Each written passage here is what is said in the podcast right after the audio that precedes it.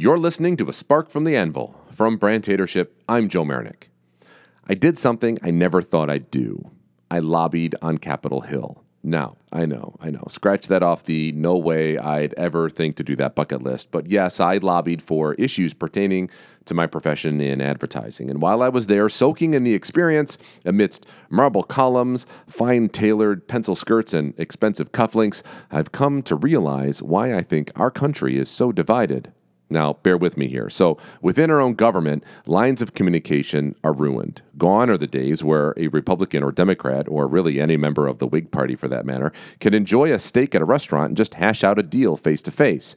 If that happened now, within seconds, it would spread through the internet in pictures and tweets and get misconstrued and then ultimately find its way in a Times Square ticker calling for someone to resign. So nobody on Capitol Hill talks anymore. Instead, politicians talk more to cameras than to each other. Also, where the public gets its information has really changed. Before the internet, printed newspapers delivered the main source of information, and they were supposed to stay neutral. Not sure if it really happened all that well, but that was the idea. Republicans get their information from outlets like the Drudge Report, Rush Limbaugh, or Fox News, and Democrats get their news from the Huffington Post and MSNBC or Thom Hartmann.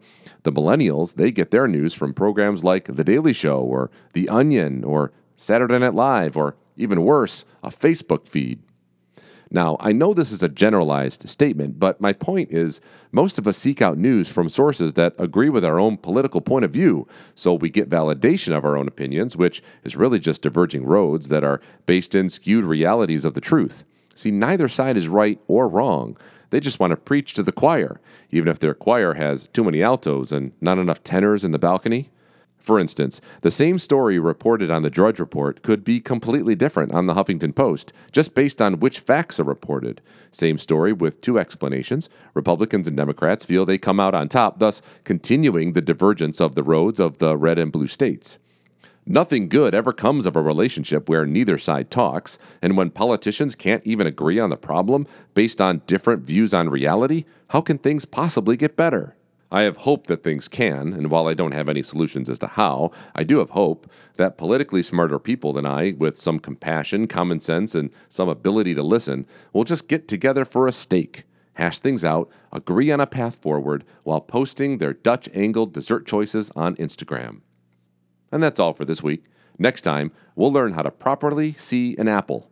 For Brandtatorship, I'm Joe Marinick.